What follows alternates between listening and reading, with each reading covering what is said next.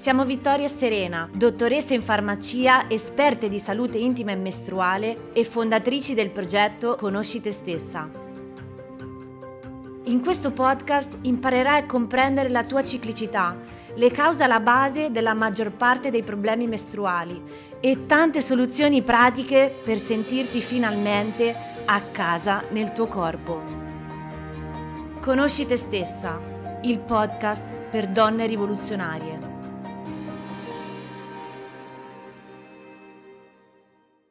Come penso già sappiate, oggi parleremo di dolore durante il sesso, o meglio, più scientificamente eh, viene definito con il termine dispareunia.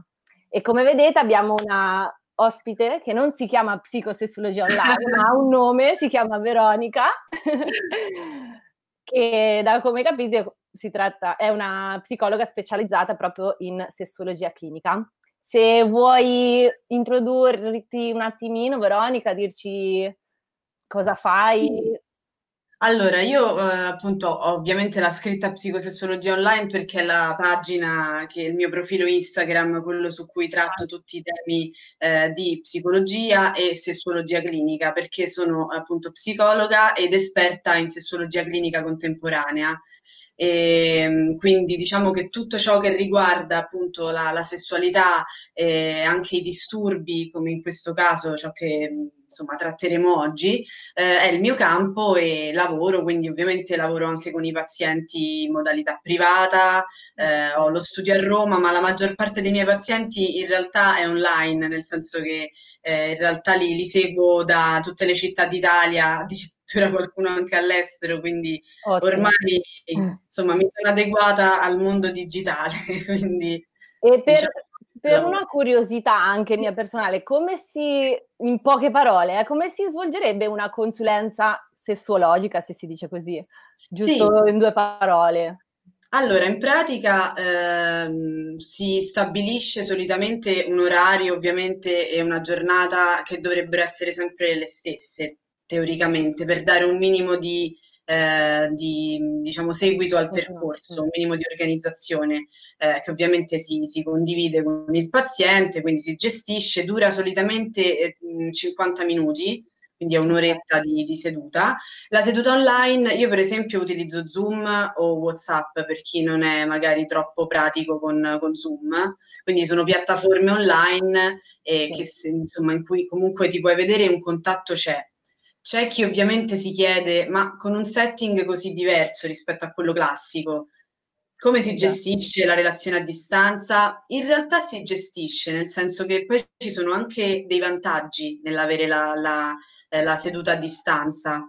Ovviamente non ci può essere il, il, contatto visivo, quello della presenza, che è sempre importante, però anche per esempio ehm, l'altra volta con un paziente mi è capitato di poter vedere la sua camera, che era una cosa che serviva all'interno della terapia, cosa che ovviamente se fosse dal vivo non potrei fare. Cioè, esatto sembrano stupidaggini, però in realtà sono cose importanti perché vedi l'ambiente in cui sta l'altra persona, se l'altra persona ovviamente è disponibile a mostrare. Sì, sì, sì. Però insomma ci sono poi delle cose, soprattutto per chi magari non si può spostare, anche per persone disabili. Eh, ah. non hanno la possibilità di spostarsi e magari abitano lontano, eh, oppure semplicemente persone che abitano in altre città. Io ce l'ho un po' in tutta Italia, nord-sud, quindi eh, se, se, non ci si può vedere qui a Roma dove abito io è un po' complicato. Esatto. No, infatti la tecnologia dai ce l'ha qualche lato positivo, sì, direi molti, molti. Sì. Noi l'abbiamo scoperto in questo periodo, però insomma, questo periodo di quarantena. Ci saranno diverse svolte, credo, dopo questo periodo di quarantena. Tutti lavoreranno da casa. eh sì, ormai lo smart working. Ormai. E, ehm, e, niente, dai, comunque inizio a introdurre un po' il, sì, sì, l'argomento sì, della diretta. Ecco, come vedete abbiamo deciso di fare questa diretta con Veronica perché dietro appunto alla problematica del dolore durante il sesso eh, c'è davvero un mondo e purtroppo viene considerato ancora uno di quegli argomenti tabù da mettere diciamo in secondo piano perché pensiamo sempre che ci sono altre priorità, eh, come ad esempio i figli, il marito, eh, il lavoro, la suocera, la migliore amica, insomma, tutto viene eh, priorizzato di fronte al proprio mh, piacere personale. E purtroppo, diciamocelo chiaro, è una cosa molto femminile, perché comunque noi donne, un po' per natura, siamo un po' abituate a mh, sopportare, se si può dire così, e, quindi sopportiamo le frustrazioni quotidiane, il mal di testa, il dolore del ciclo, siamo abituati un po' a sopportare e ovviamente sopportiamo molto spesso anche il dolore durante il sesso, perché comunque mh, molto spesso possiamo pensare comune di quello che, che, si possa pensare. Esatto, da, da tutte le st- testimonianze che comunque abbiamo ricevuto, mh, abbiamo visto comunque che questo problema è reale, non, non sono, e molte donne si sentono sole, pensano di essere comunque le uniche ad avere questo problema, ma in realtà è molto più diffuso di quanto pensiamo. Esatto. Ed è proprio per questo che proprio con questa diretta, con questa live vogliamo passare il messaggio che mh, dobbiamo smetterla di eh, anteporre sempre tutto di fronte al nostro piacere personale, perché comunque anche noi donne meritiamo di provare piacere, meritiamo l'orgasmo, così come il nostro partner, e, ehm, e dobbiamo comunque iniziare a vederlo più come una cosa normale facile da raggiungere, non come un obiettivo irraggiungibile, comunque molto raro. E, ehm, e, ovviamente appunto nel caso della dispareunia eh, l'orgasmo scusate, viene visto come un miraggio lontanissimo. Esatto. E quindi, beh, comunque sia, diciamo che là fuori ci sono veramente tantissime donne che soffrono di questo problema mm-hmm. e magari non se ne parla perché comunque abbiamo paura, proviamo vergogna o ci sentiamo inadeguate o sbagliate. Invece dobbiamo veramente capire che non siamo sole, che non siete sole, che là fuori ci sono tantissime altre donne che si trovano stesso, nella stessa situazione e non lo sapete e non, nessuna di noi lo sa, insomma, perché non, non, non riusciamo a condividere, a, a parlarne. E quindi, e infatti io ho messo in sovraimpressione il commento di una ragazza che mi ha colpito, che dice, no, eh, tocca più persone di cui si possa pensare, ma la vergogna, la paura di essere sbagliate giocano molto. Mm. Esatto, e quindi con questa live vogliamo diciamo, fare un primo step, un primo passo per almeno dare voce a questa sofferenza che è una sofferenza un po' nascosta e con la speranza che appunto possiamo pian piano rompere questi tabù e finalmente parlarne come una problematica qual è. Eh sì, anche perché la, la questione è anche un po', mi ricollego a quello che dicevi, eh, del retaggio culturale, no?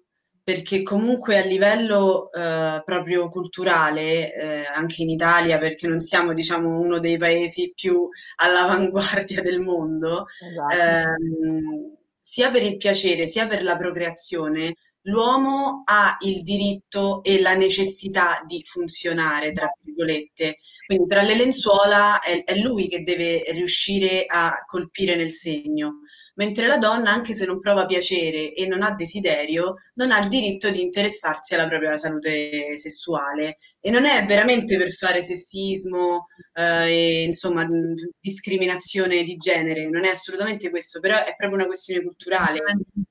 Perché cioè, un uomo che ha per esempio una problematica di disfunzione erettile o di eiaculazione precoce, che ovviamente ti porta ad avere delle difficoltà per uh, procreare, ma anche per gestire proprio la, l'amplesso, quasi sempre un modo, un metodo cercherà di trovarlo per risolvere la situazione. Le esatto. donne con disparonia e con vaginismo è molto difficile che scelgano di risolvere la situazione a meno che non arrivino o al bisogno di, di procreare, quindi sentono di voler avere un bambino e quindi cercano di risolvere, e anche lì è relativo, perché se il problema è molto, molto, eh, insomma, eh, radicato, non è manco detto che vadano in terapia. E soprattutto, altra cosa importante, che non è da sottovalutare, è che siccome non se ne parla, e noi oggi ne parliamo, ma non se ne parla tanto, come dicevamo, eh, essendo poco conosciute, le persone che ne soffrono non si vanno a rivolgere, cioè non sanno nemmeno a chi rivolgersi. Esatto, esatto. Quindi è un'altra cosa importante, cioè il chiedersi, prima di tutto, il, il capire se hai un problema. Eh, esatto, è essere cosciente che comunque è un problema, che non è normale. Esatto, perché alla fine se non ne parli, ma- magari non ne parli nemmeno con un'amica, perché anche se hai confidenza, magari sei, sei molto timida eh, Esatto. o, o sei discreta semplicemente, quindi magari le cose tue intime non ti va di parlarne. E magari quindi non sai se nell'effettivo, magari ti chiedi, forse devo provarlo dolore? Forse, forse va bene così? Cioè, forse devo, devo stare male? È un po', è un po' una cosa molto È un femminile. po' come i dolori mestruali che uno pensa che sia normale. Normale, esatto. Esatto. Però qui è ancora più profonda la, la questione, quindi sì. Eh sì, eh sì, è Beh, già parlando di questi argomenti, quindi immagino che inizino, cioè comunque sia un argomento che tocca parecchie corde abbastanza profonde. E- Esatto, perché comunque poi dietro a un problema del genere c'è veramente un mondo, possono esserci tantissimi fattori, sia fisici che psicologici, emotivi, comunque sia. Eh, oggi infatti cerchiamo un po' di diciamo, fare una panoramica dal punto di vista fisico in maniera molto molto riassuntiva, soprattutto vediamo il lato fi- ehm, emotivo e psicologico, però comunque sia anche nel caso in cui eh, la causa principale fosse il, diciamo, un problema di tipo fisico, comunque anche l'aspetto emotivo viene coinvolto perché comunque si ha anche semplicemente paura di, di provare dolore di nuovo, quindi magari c'è una chiusura, quindi ci sono veramente tantissimi fattori da considerare. Sì. E poi adesso magari iniziamo anche un pochettino a, a catalogare un po' il dolore per capire un attimino, perché chiaramente non tutti i tipi di disparonia sono uguali, ma eh, ci sono diverse tipologie di dolore, no? C'è chi soffre di un dolore solamente all'ingresso della vagina e mm, quindi è, è un, è un dolore proprio alla penetrazione, all'inizio della penetrazione, mentre chi magari soffre di un dolore più profondo, quindi più in fondo. E lì eh, il dolore mh, si può sentire a livello di diverse zone, per chi magari ha la percezione, riesce a sentirlo più a livello del pavimento pelvico, più a livello delle ovaie, più a livello dell'utero. E, mh, e quindi ci sono tanti tipologie di dolore, può essere un bruciore, può essere un dolore pulsante, può essere una lacerazione, un dolore tipo lacerazione, ce ne sono tanti. E chiaramente dietro a questi tipi di dolore ci possono essere delle cause mh, anatomiche, mediche, fisiche, e, oppure mh, in molti casi può essere, mh, il discorso può essere solo psicosomatico. Quindi adesso andiamo un attimino a, a parlarne un po', un po' nel dettaglio. Io comincerei quasi con una testimonianza, così poi partiamo Esatto. da qua. Allora, la mettiamo qui. Ah, non ci, non ci sta tutta. allora, aspetta.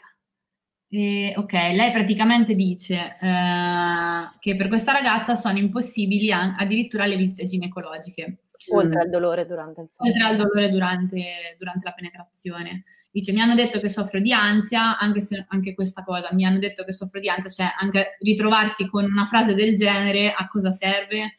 Ecco. a mettere ancora più ansia. Scontato, ok, soffri di ansia, quindi sei destinata ad avere questo dolore per il resto della vita. E, e, dice, però la cosa interessante che dice, e questo già fa capire tantissimo, eh, anche se non è sempre così, perché in alcuni periodi che sono più tranquilla riesco a provare piacere.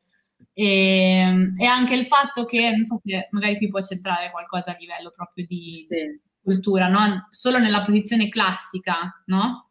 Sì, sì, Il fatto sì. di- eh. E- Anche me ha fatto subito accendere la lampadina, la posizione classica. Ecco, magari qui diciamo che questo è un caso tipico di vaginismo. Che cos'è il Mm. vaginismo? Il vaginismo è la situazione in cui eh, si hanno delle contrazioni involontarie proprio dei muscoli della vagina.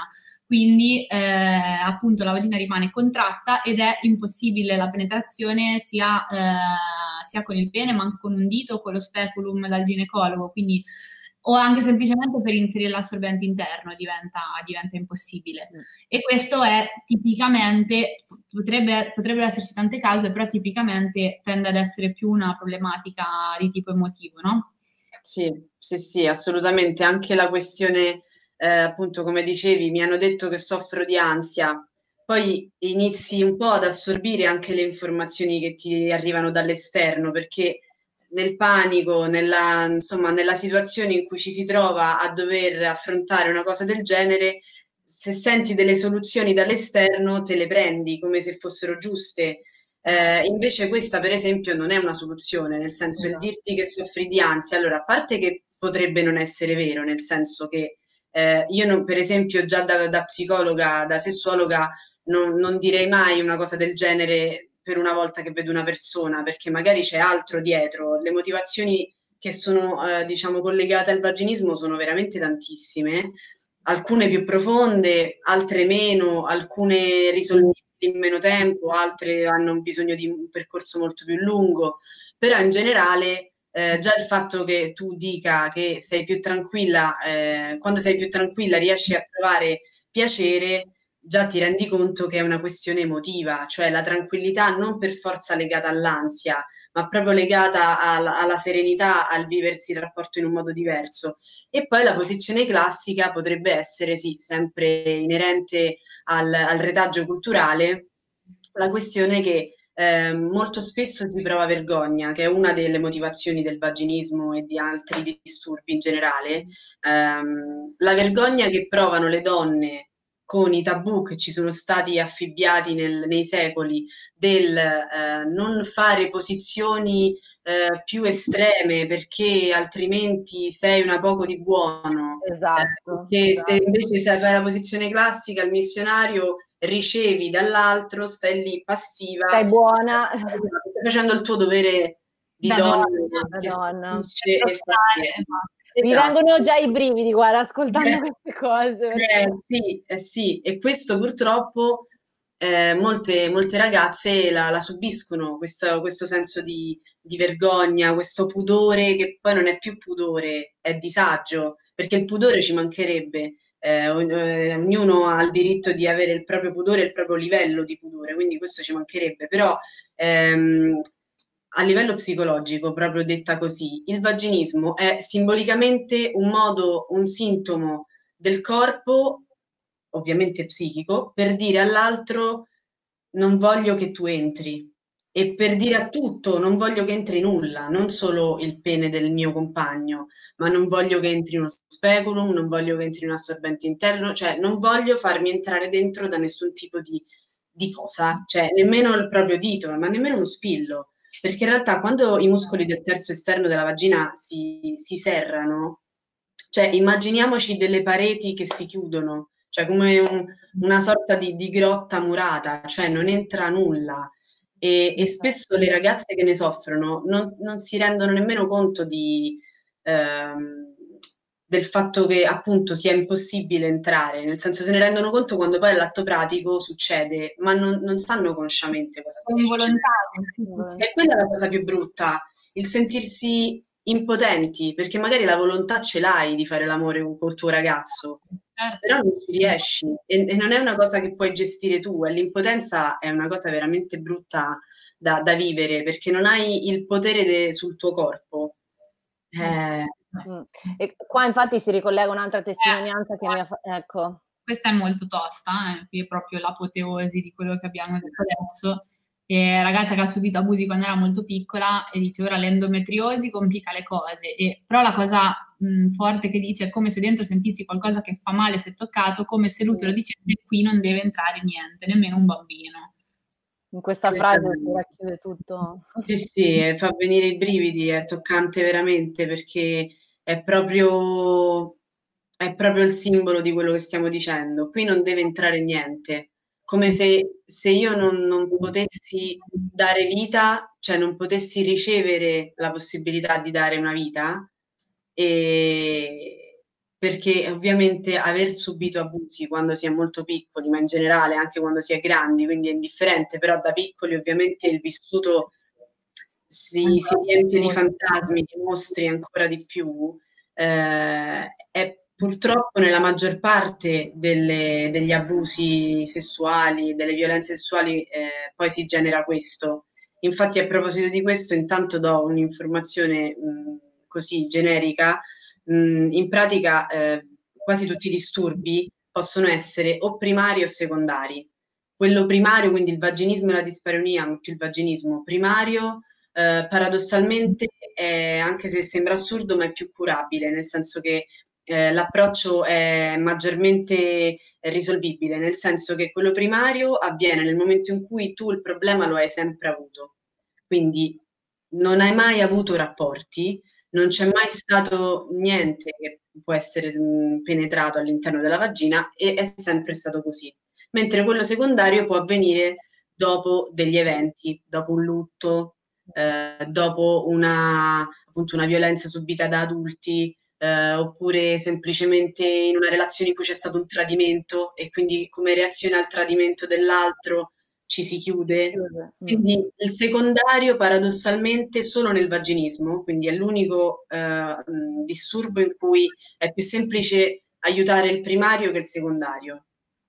Quindi in realtà questo lo dico dare speranza anche a chi ha subito cose quando era più piccolo. Paradossalmente eh, ci si può aiutare ancora di più perché si parte proprio da, dal principio e si cerca di risolvere la cosa, anche se eh, insomma è un dolore forte perché poi eh, la, la, psiche è veramente potente, quindi non voglio osare dicendo che l'endometriosi sia una conseguenza di quello che è accaduto, Guarda. però può succedere che addirittura il corpo reagisca in modo così potente da, da renderti poi impossibilitata a procreare, quindi è veramente, veramente potentissima.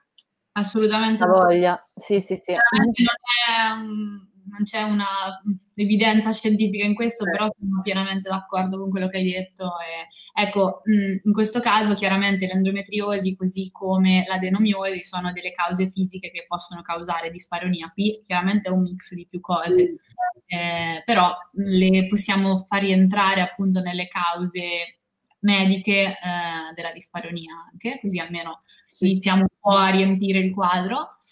E...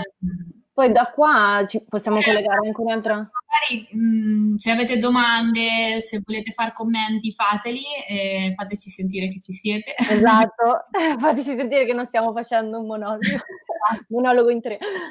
No, e... magari uno si incanta anche con questi discorsi perché effettivamente allora, ecco, qua c'è un'altra, un'altra testimonianza sempre su questo discorso qui. La metto. Eh, ok. Perché comunque anche noi siamo rimasti comunque toccate da tutte le testimonianze che abbiamo ricevuto. Perché ah, alla fine non se ne parla, in realtà là fuori c'è un mondo. Eh sì, eh sì.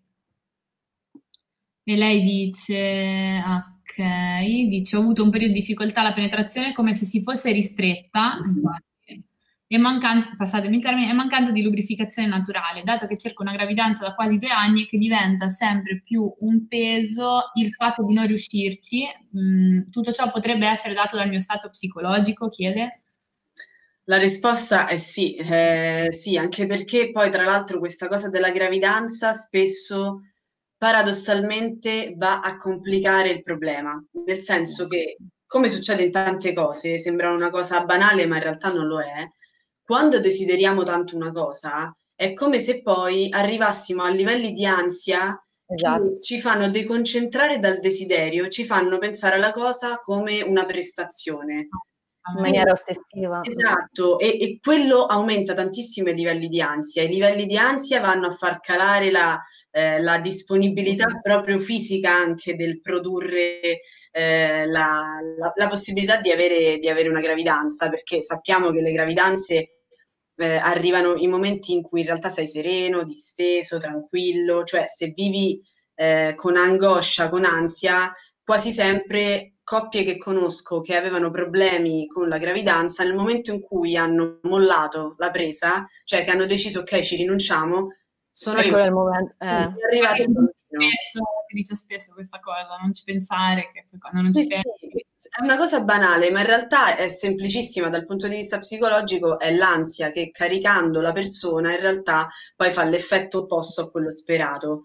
E eh, ovviamente anche il fatto che eh, dice la parola ristretta è tipicamente la parola che viene utilizzata per il vaginismo. Esatto. È, è, esatto. proprio la chiusura, la, il fatto che si stringe, poi in questo caso ovviamente mh, da quello che vedo non era totalmente chiusa, quindi c'era la possibilità. Eh, però anche la, la, mancanza di lubrificazione naturale, per esempio, ne parlavamo prima, ehm, il fatto che non ci sia lubrificazione è vero che è una cosa fisica, quindi che è una cosa corporea, ma spesso dipende dal fatto che non si è eccitati. Altra esatto. cosa che si ricollega in questo caso specifico, non sempre, eh, però in questo caso si ricollega anche alla gravidanza. Se noi facciamo l'amore con il nostro partner in modo meccanico perché vogliamo eh, raggiungere la, la, la, gravidanza e quindi arrivare ad avere un bambino, eh, eh, scivola via tutta quella magia e quella passione che ci deve essere invece nel rapporto. Esatto. E quindi è comprensibile, eh? cioè è normalissimo che accada, quindi non è che eh, lo sto dicendo perché dovete insomma cambiare modalità, però cercare di trovare nella modalità ovviamente del fatto di voler avere un bambino, anche delle modalità per dedicarsi alla coppia e basta. Quindi facciamo l'amore perché vogliamo fare l'amore, non perché vogliamo un bambino. Perché lì con l'obiettivo diventa una cosa mirata, meccanica, prestazionale, che deve raggiungere un obiettivo. E teoricamente l'obiettivo stesso del fare l'amore e dell'eccitarsi dovrebbe essere solamente l'eccitarsi, cioè esatto. l'ultimo dovrebbe essere solo il desiderio.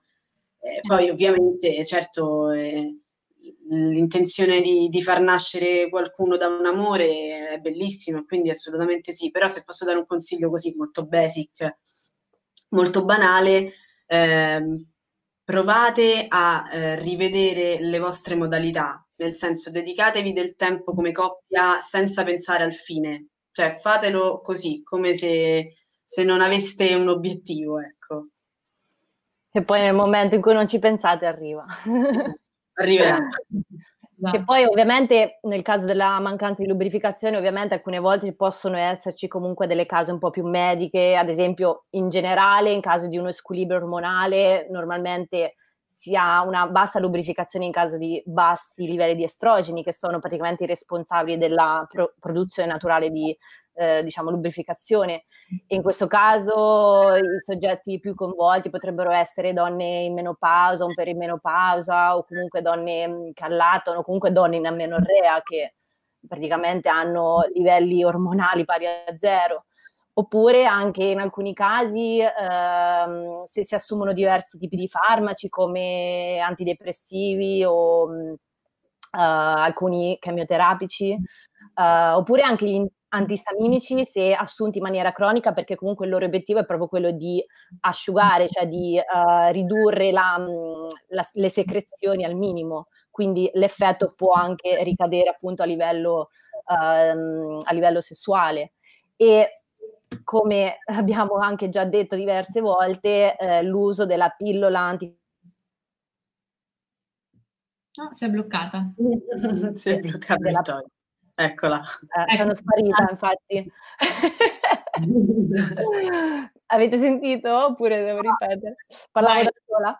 No, dicevo che comunque la pillola anticoncezionale è uno degli esempi, diciamo, eclatanti perché ci sono tantissime donne che testimoniano la, sia la diminuzione della libido sia la bassa lubrificazione. E comunque abbiamo parlato molto di questo nei nostri post su Instagram, quindi se volete approfondire un po' andate a leggere là. E, ehm, esatto.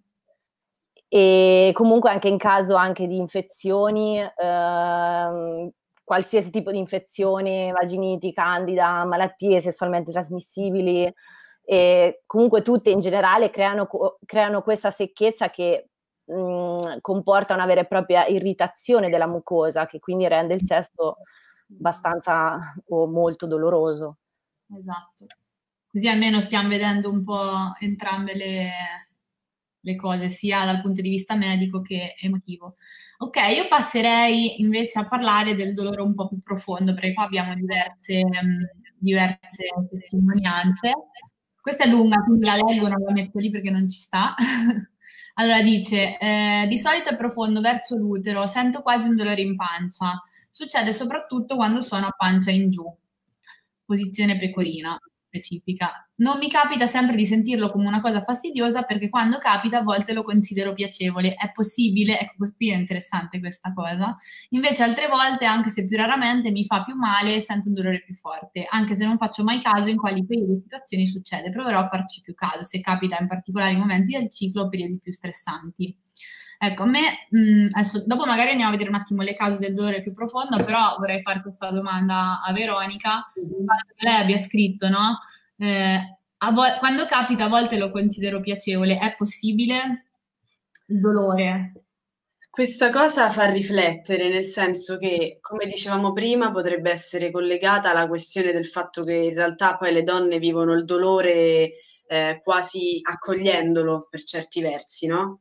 E quindi potrebbe anche essere un, un dolore che lei sente piacevole perché poi comunque è misto in realtà anche alla penetrazione e quindi il resto dell'organo comunque eh, genitale eh, prova piacere perché vengono stimolate delle zone sensoriali che quindi a prescindere eh, danno una sensazione mm, bella, positiva.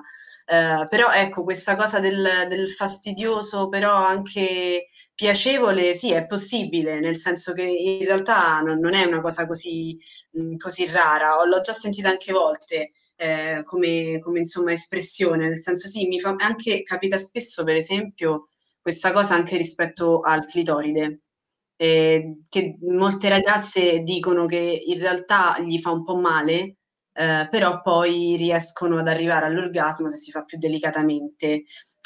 E sono, cioè, I genitali sono zone molto particolari perché col fatto che sono irrorati di eh, eh, terminazioni nervose e sono veramente tantissime, specialmente quelle femminili, eh, sono molte di più rispetto a quelle maschili. Quindi noi abbiamo una percezione veramente eh, ampia di, di, quello che succede al nostro piacere, ma anche al dolore, quindi entrambe, cioè sentiamo entrambe le cose in modo più forte. Ovviamente mh, in questo caso, per esempio, potrebbe essere un mix di, di, di cose, cioè potrebbe essere sia un fattore fisico sia un fattore psicologico, indubbiamente. E, e quando secondo te si sfocia, non so se la parola è esatta, nel masochismo, no? nel provare piacere dal, dal dolore? Cioè, quando, eh, quando è molto soggettivo, nel senso che poi bisognerebbe capire che tipo di fastidio è, cioè il livello di dolore. Eh, alla fine il masochismo è un, tipo insomma di, di, di, parafilia che però finché insomma non, non fa del male eh, serio, seriamente, quindi non solo dolore, ma del male estremo alla persona, non c'è niente di, eh, di, di, problematico, nel senso che è una, una, parafilia come le altre, quindi le parafilie in generale sono sane, tra virgolette, eh, quando non fanno del male a terzi, quando non fai del male a te stesso e quando non sono illegali.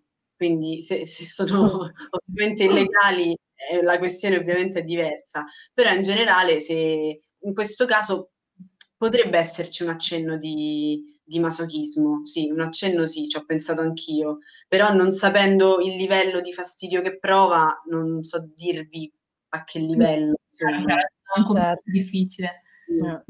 E comunque, insomma, ce ne sono diverse che dicono che provano dolore quando è troppo in fondo e, e molte dicono nel periodo dell'ovulazione, magari hanno mm. notato questa cosa. E, e quindi... Beh, sì, io direi che durante l'ovulazione è anche un po' più normale perché cioè, in generale è normale provare quella, quel dolore che, che, viene chiamato Mittelschmerz, ho detto bene, che è proprio quel dolore eh, che abbiamo durante quel giorno dell'ovulazione e mh, ovviamente bisogna sempre considerare il livello di dolore perché è normale sentire quel fastidio e io credo che sia normale comunque che la zona sia più sensibile, quindi anche durante la prof- penetrazione profonda potrebbe essere comunque eh, più sensibile al dolore. Ovviamente però nel, diciamo, nel caso, diciamo, dal punto di vista ormonale, se si tratta di un do- dolore insopportabile, anche in questo caso, come diciamo sempre, bisognerebbe fare delle indagini un po' più approfondite, e, mh, mm, comunque vedere quale, quale, po- quale possibile squilibrio ormonale ci possa essere alla base. Sì, soprattutto nel dolore profondo, comunque fare de, del, cioè una visita, una semplice visita ginecologica con una ecografia è sempre bene, perché comunque, come scrive per esempio questa ragazza, che lei è un po' particolare perché parla di adenomiosi, che comunque questa è una delle cause, cioè il sesso chiaramente doloroso, il fatto della scarica elettrica probabilmente è dovuto proprio a quello, e, però comunque parla anche di fibromi, per esempio, se il dolore è molto profondo, magari escludere queste mh, questo tipo di patologie mediche è sempre bene, con un'ecografia si, si fa, esatto. delle cisti ovariche, dei fibromi, quindi comunque... Anche ad esempio mi viene in mente l'utero retroverso, potrebbe essere una causa anatomica. Esatto, esatto. Può, quindi insomma fate una visita ginecologica così magari escludete questo tipo di cause qui. Ehm, ok, andiamo avanti. Ovviamente se volete commentare, sentitevi libere. Esatto. Se avete domande, approfittatene, dai, che comunque è una bella occasione questa di confronto. Abbiamo la nostra lezione di sex education con la psicosessuologa sessualizzata. Esatto. Te l'hai mai vista, Veronica? Come no, ovviamente. ovviamente. Sì, sì. No, l'adoro. Troppo, sì, sì. Troppo forte, fantastica, troppo fantastica. Un seminario sulla vagina. Il bello è che l'attrice condivide anche delle cose poi di educazione sessuale sul proprio profilo, è fantastica. Sì, sì. Allora, torniamo seri che metto questo commento. Allora, qua lei dice, dopo, dopo un aborto ai miei chirurgico non riesco più a fare sesso. Eh, qua, qua ragazze, la, la, il fattore psicologico è tutto, è totalmente emotivo, nel senso che ovviamente un aborto è, è un lutto, è un lutto profondo, è una, un abbandono, un rifiuto, cioè c'è dietro talmente tanta emozione, talmente tanta, tanto dolore che poi ricominciare a fare sesso è, è problematico, nel senso che ovviamente eh, in alcuni casi c'è chi invece ricomincia subito per negare l'accaduto. Mm. Molte persone u- utilizzano la negazione come tecnica e di, insomma, di difesa eh, e quindi è una strategia che per certi versi può essere utile, per altri no, perché ovviamente poi il dolore rimane represso.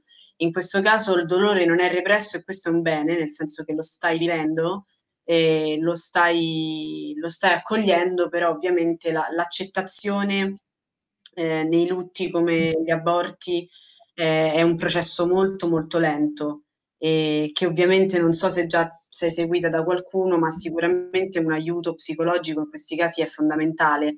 Anche la, la rete eh, in generale familiare, eh, amicale, queste sono cose fondamentali che spesso eh, paradossalmente sono difficili da, da avere, ma non perché gli amici o i familiari non ci vogliano stare vicino, è perché molto spesso le persone che subiscono questi lutti tendono un po' a isolarsi, a non volerne parlare, come se fosse una cosa che poi è, talmente intima e talmente dolorosa da non voler condividere e ci sta.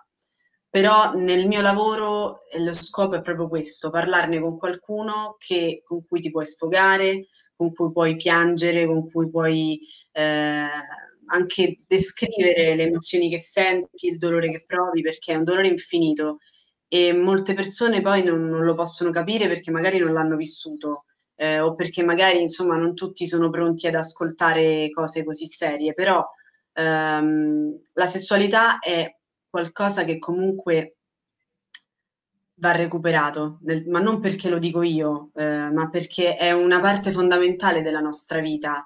Eh, è, qualcosa che ci aiuta sia a livello psichico, ma a livello fisico, a livello relazionale, nel rapporto con l'altro, l'intimità con il compagno o con la compagna, insomma, è, è importante, quindi eh, il fatto di, di, privarsi della sessualità come se fosse un eterno senso di colpa per ciò che si è fatto eh, è, è, veramente un peso enorme da portare. Quindi io ti consiglio di condividere questo peso con qualcuno, con un professionista, esatto.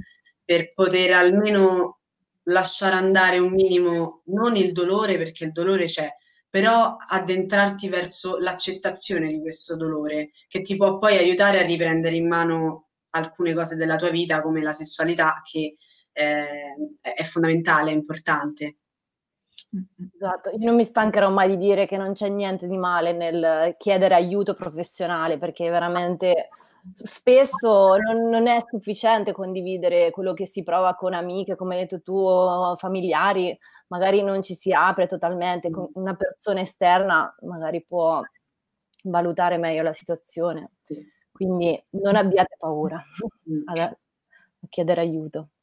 Sì, sì. Ah, io, sia io che Vittoria l'abbiamo fatto più volte, quindi... Esatto.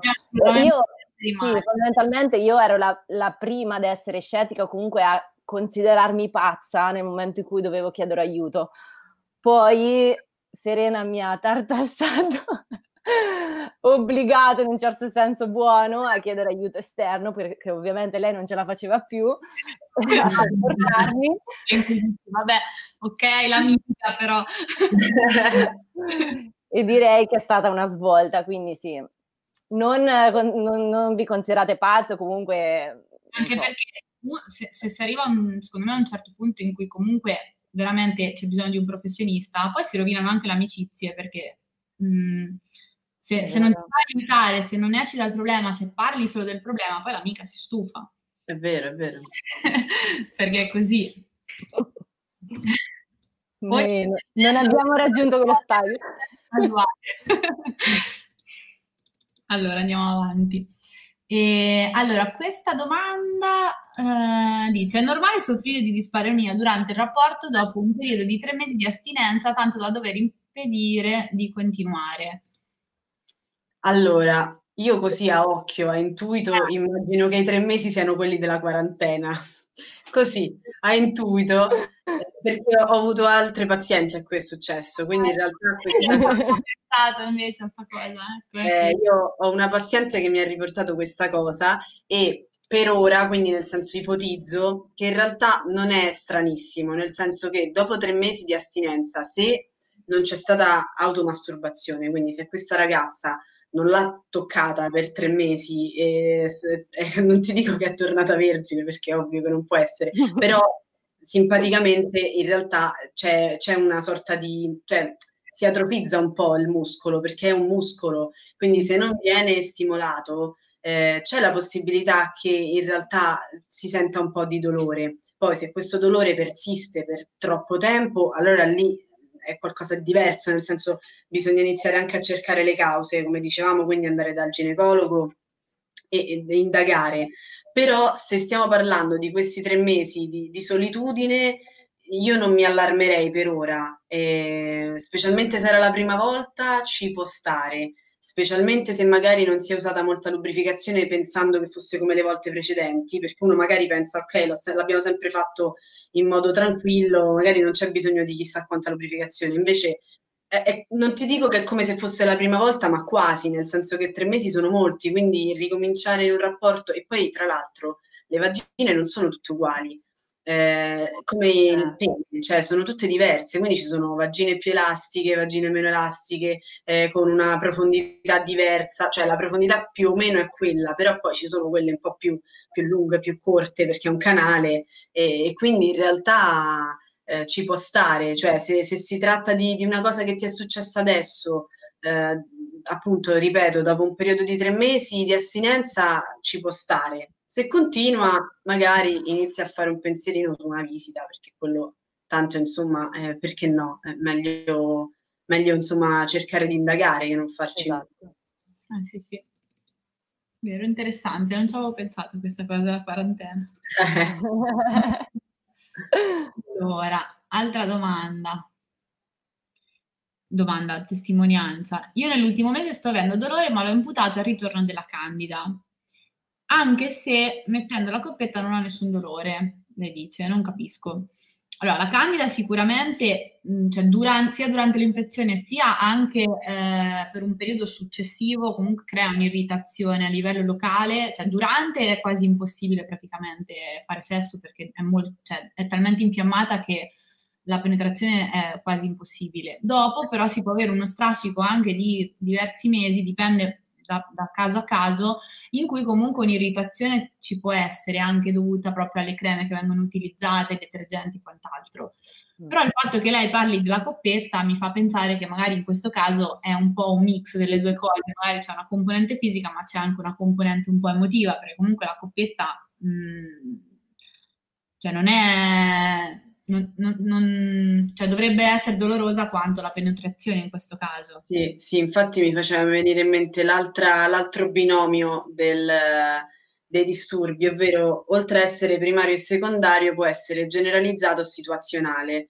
Generalizzato vuol dire che ti fa male sempre, quindi qualsiasi cosa eh, ti penetra ti fa male e soprattutto anche qualsiasi partner, qualsiasi, qualsiasi insomma, situazione eh, è sempre lo stesso. Invece situazionale vuol dire, tipo in questo caso, con la coppetta no, ma con la penetrazione sì.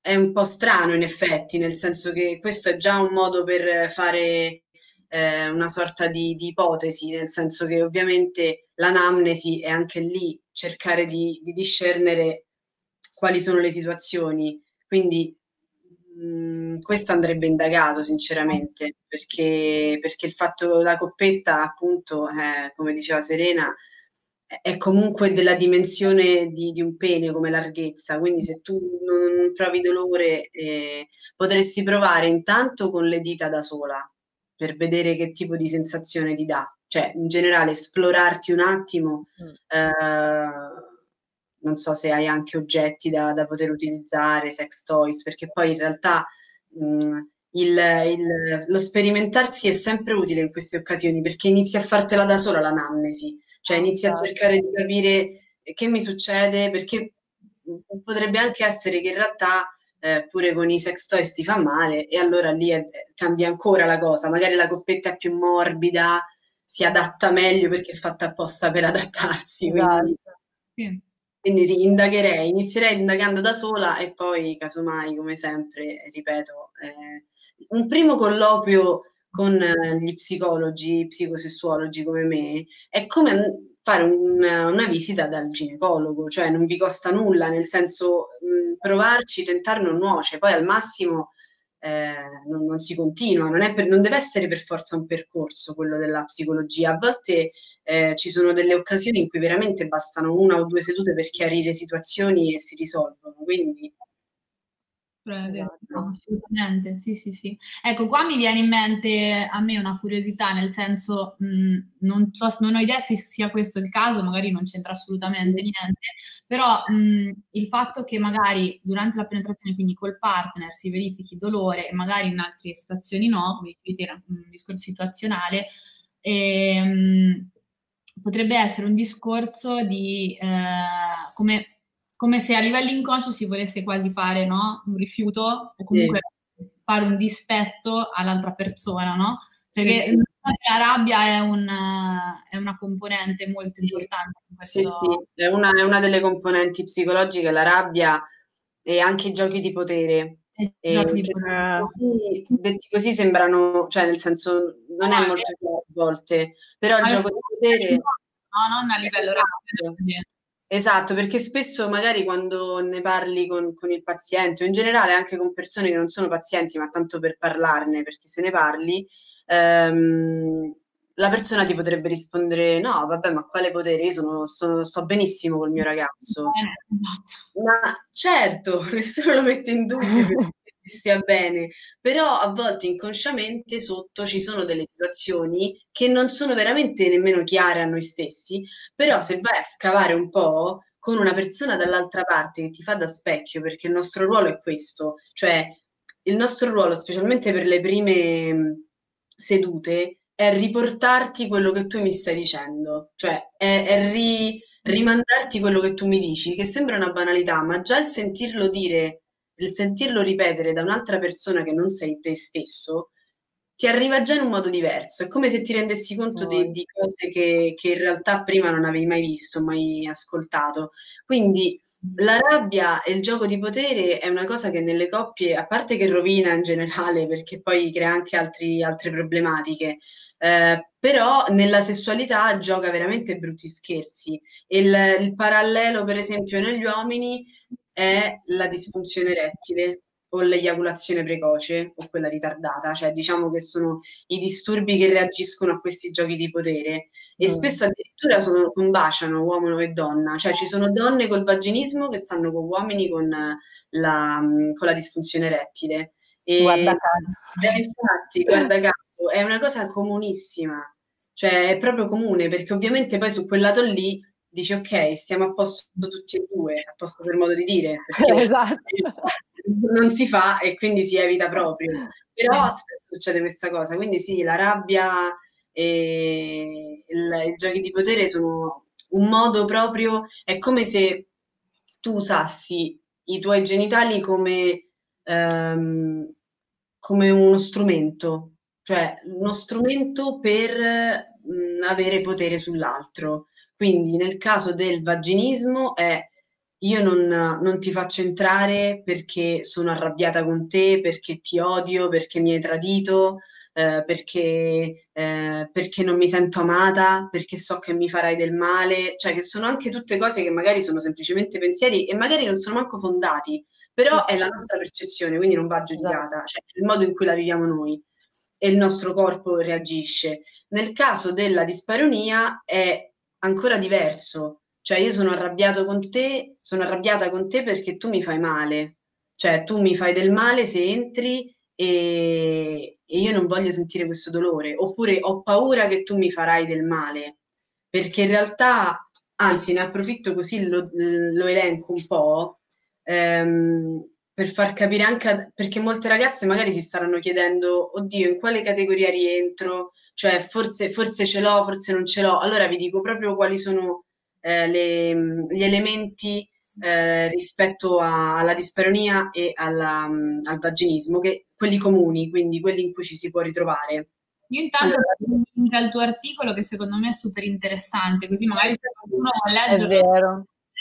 Sì, sì, infatti ce l'ho davanti, dirò que- esattamente quelli, nel senso che almeno eh, arrivano in modo, cioè sono proprio quelli più diretti perché sono quelli del DSM quinto, che è il nostro manuale eh, dei disturbi in psicologia. Quindi la prima cosa, l'abbiamo detto, è la difficoltà nella penetrazione vaginale durante il rapporto. Quindi qua si parla di, di difficoltà, non stiamo ancora parlando né di dolore eh, né di, di, proprio serratura de, della vagina. La difficoltà, che è già però qualcosa. Poi si può provare marcato dolore vaginale, quindi durante il rapporto o durante i tentativi di penetrazione, perché ricordiamo che il dolore può essere prima, durante o dopo e già da quello si può fare l'anamnesi perché già quello dà delle indicazioni. Poi, altra cosa, e torniamo a noi, la marcata paura o ansia di sperimentare dolore vulvovaginale in previsione durante o come risultato della penetrazione. Quindi non, non si arriva nemmeno all'atto, cioè c'è la paura e l'ansia di sperimentarlo. E questo è, è molto, è una linea sottile che lo collega alle fobie perché la fobia in realtà eh, quando si, qualcuno si presenta eh, a, a studio e ti dice che eh, ha delle, eh, delle, problematiche rispetto al, alla paura, è molto difficile cercare di inserirlo e incanalarlo in una di queste cose. Infatti a volte non è necessario farlo, nel senso che tu lavori col paziente in base a quello che ti dice, non è che lo devi per forza infilare in qualche eh, in qualche categoria. E poi l'ultima cosa, la marcata tensione e irrigidimento dei muscoli del pavimento pelvico durante il tentativo di penetrazione vaginale. E questo ovviamente può essere o un vaginismo serrato, quindi totalmente chiuso, quindi l'irrigidimento totale, oppure marcata tensione come la ragazza di prima che diceva me la sento ristretta, che è una via di mezzo, quindi non è totale, però già il problema è che potrebbe diventarlo. Quindi Altra cosa importante, non eh, tralasciamo le cose, non trascuriamole, perché se la trascuri la cosa poi può peggiorare, può diventare esatto. un invece magari all'inizio è solo un disagio. Sì. Ecco, qui per esempio nel caso del discorso del pavimento pelvico ne, ne abbiamo parlato in una diretta con un'ostetrica la volta scorsa, fare una valutazione del pavimento pelvico con un'ostetrica può essere molto utile in questi casi. Esatto. Comunque esatto. dà indicazione se è contratto, se è ipertonico, cosa fare. Anche loro, mi ha detto proprio lei, che lavorano molto anche non solo a livello di esercizi fisici, ma anche con rilassamenti, meditazioni. Visualizzazioni. Ah, sì. Perché sì. comunque è cioè, uno degli organi in cui accumuliamo, noi donne accumuliamo tutto, stress, ansie, preoccupazioni, quindi il, il corpo risponde in qualche modo. Sì. Bello. Direi che abbiamo finito. Eh, sì, quest'altra domanda era molto simile all'altra, sempre il discorso dell'ovulazione. Sì. E, e siamo, a, eh, siamo quasi a un'ora, quindi ci siamo. E, um, niente, ci, Se avete domande, non so. Se avete domanda, fatela. E, oppure magari dateci anche un feedback se vi è piaciuto. Sì. Se piaciuto. Magari è un, un, discorso un po' più delicato, quindi ci sta che, che magari certo. c'è chi non vuole fare domande in maniera pubblica. Ci capiamo perfettamente. Sì, sì, sì. Ecco, magari potete farcele anche su Instagram in privato, tra privato. A noi che certo. Monica. Ci metto, metto anche il suo profilo Instagram, così se volete seguirla. È fortissimo, ogni giorno parla di argomenti uno più tabù dell'altro. sì.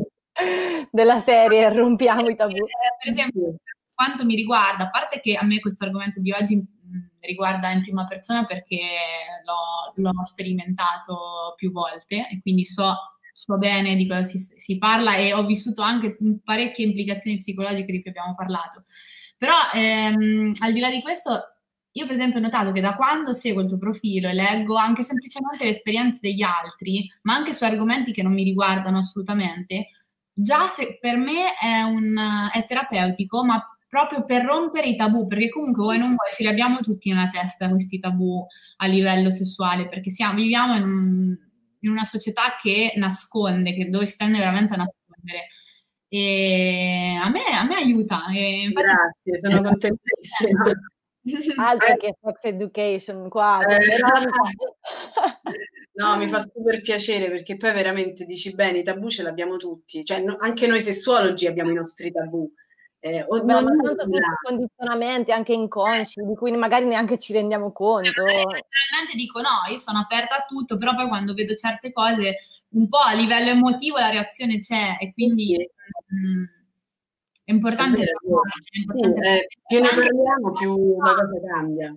Semplicemente ascoltarsi e vedere che effetto fa parlare di determinati argomenti già è un aiuto grandissimo. Esatto. Monica, Monica ragazzi, io adoro queste dirette, mi piace tantissimo ascoltare. Grazie. Grazie Monica, sei sempre troppo carina. Sì. Noi anche adoriamo queste dirette, potremmo parlare per ore soprattutto si imparano un sacco di cose interessanti perché dai, se ne parla veramente poco di questi argomenti, quindi mh, mm, siamo sicure che qualcosina abbiamo smosso oggi. Ah, sì, sicuramente, quello sicuro. Ah, ecco, magari eh, se qualcuno volesse contattarti, visto che comunque non, non c'è il limite del luogo in cui si vive, eccetera, come fa? Allora, per contattarmi o andate direttamente sul profilo Instagram, tanto lo gestisco io, quindi vi rispondo io, che è Psicosessuologia Online. Altrimenti a questo punto vi, lo, vi dico i contatti a voce, tanto insomma poi se questo rimane registrato, quindi chi lo vedrà lo potrà fare. E allora la mail è veronica underscore cicirelli chiocciola hotmail.it e il numero dove potete contattarmi di telefono è 377 5374 456. Quindi se volete contattarmi per consulenze o semplicemente anche per qualche, eh, qualche necessità, potete farlo tranquillamente attraverso questi contatti. Ok, che abbiamo messo per impressione. Eh, ah già. Bellissima. Tipo televendita così. in sovrimpressione. Ok. Direi Niente, che ci siamo. Perché non scrivete niente a nessuno oggi. eh, Sono rimaste tutte... Sì, sì, sì. Eh, ecco, magari se volete raccontarci la vostra esperienza anche su Instagram in privato, così rendiamo tutti i commenti anonimi come abbiamo fatto fino adesso. Esatto, tutto anonimo. E così continuiamo a parlarne. Niente. Eh, grazie per, per, il contributo che hai dato oggi, secondo me è molto Grazie a voi, grazie a voi. Grazie Veronica, grazie ragazze che ci avete grazie, seguito. Buona serata. Un bacione. Ti è piaciuto questo podcast? Condividilo con più donne possibile e aiutaci a diffondere il nostro messaggio.